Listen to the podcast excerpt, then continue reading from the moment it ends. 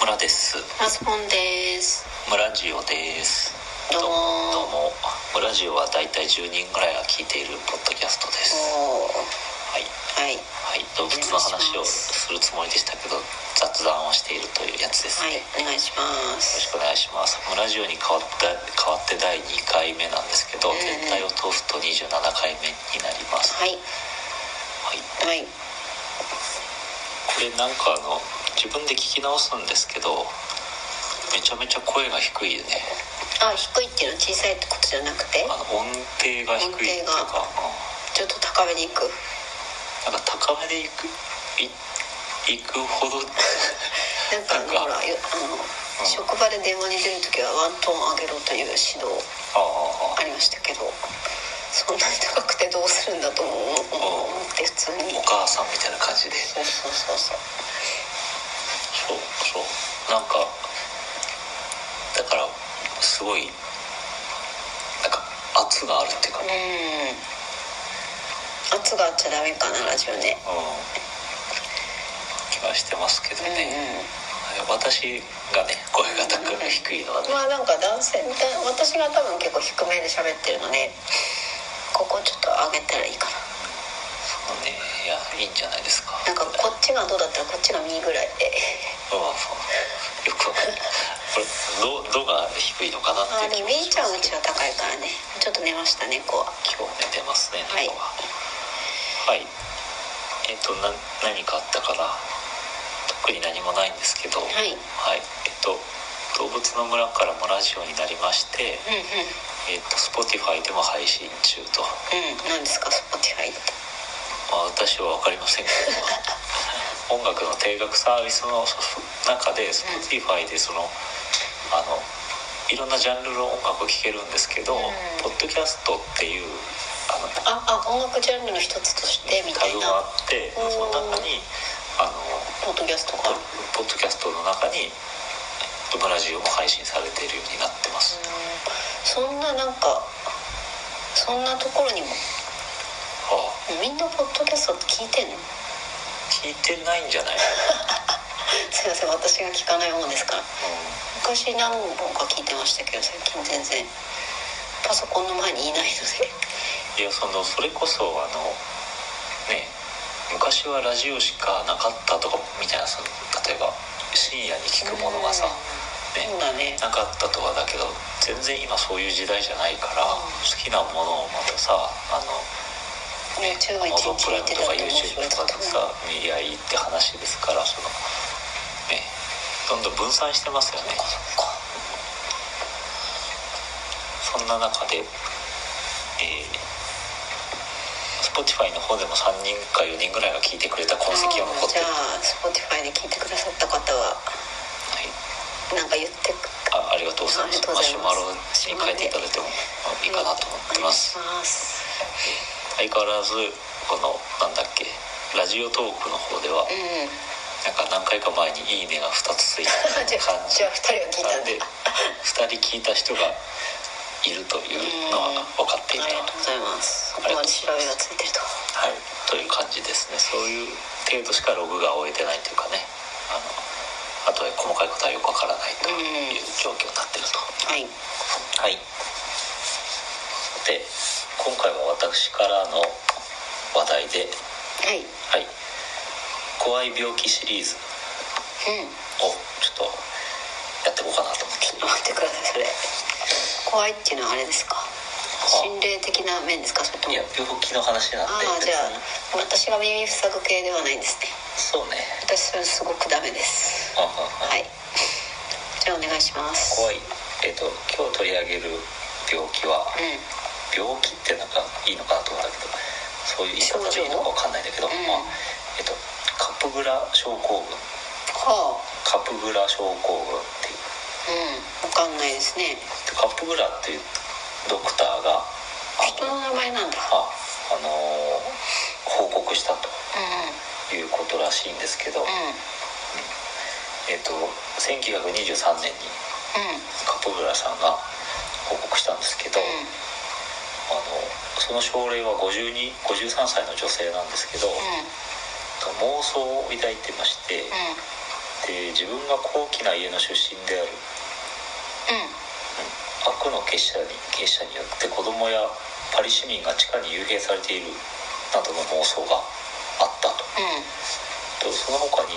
乳児期に死んだ彼女の子供んうん夫彼女がえー結社を告発している警察庁の長官うん彼女が入院している精神病院の医師や看護師や患者うんおよび彼女自身にそれぞれ数人から数千人に及ぶ瓜二つの外見をした替え玉がうん存在するうんと訴えたとうんつまり私の夫とか、うんえっと、私の知り合いの警察庁の長官とかその医者とかはうん私が知っている夫や医者ではなく替え玉は別の人なんですへえ随分大掛かりなうんいう妄想とされてるんですけど、を訴えたとうんでこの周りの人が別人に入れ替わってるとうん思うっていう症状がそのカップグラ症候群へえ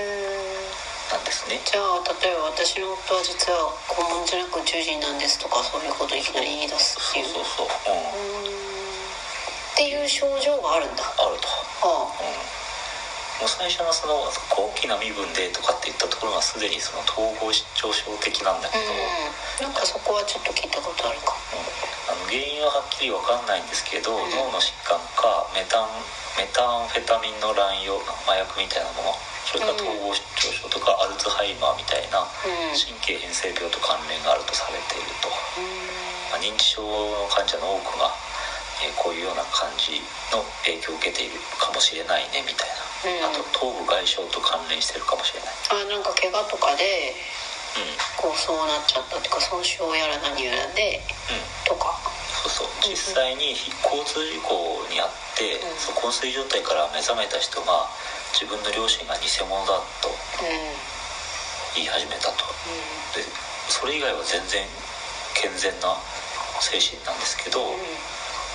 あのそこだけがやっぱり症状が出てかて、でも偽物だとか言われてたらちょっと一緒に暮らせないし困っちゃうねそうあのそのお母さんは俺が知ってるお母さんより料理がうますぎるから偽物だと か父親にしては運転がうますぎるとかって言って。うどうしても偽物だって言い張ったり別の患者はなんかそういう症症状がエスカレートしてその父親を銃で殺してしまったりとかんああ偽物だと思ってるから周りの人を怪我させたりうんとかっていうこともあったっていうえー、なんかだんだん悲しくなってきたその家族はすごい悲しいよねっていうかその認知症のなんかちょっとした漫画みたいなのでさうんあるよねなんかおばあちゃんがね私が認知症なんだけど、う知らない人が家に入ってくるんです知らない人に「もう怖いから入ってこないで」って言ってんうん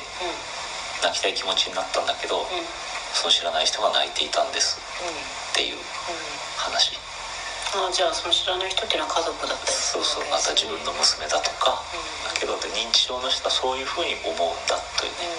話なんですけどまあそうこう辛くて何もいいことはないですねそうそうというね話があると怖いお話ですね私ウルトラマンにそんな似たような話があったなと思ってすごい怖いなって思ってたんだけどうんちょっと調べたら全然別逆の話でうウルトラセブンにやったんですけどんう「んあなたは誰?」っていう話で、うんえっと、酔っ払って帰っ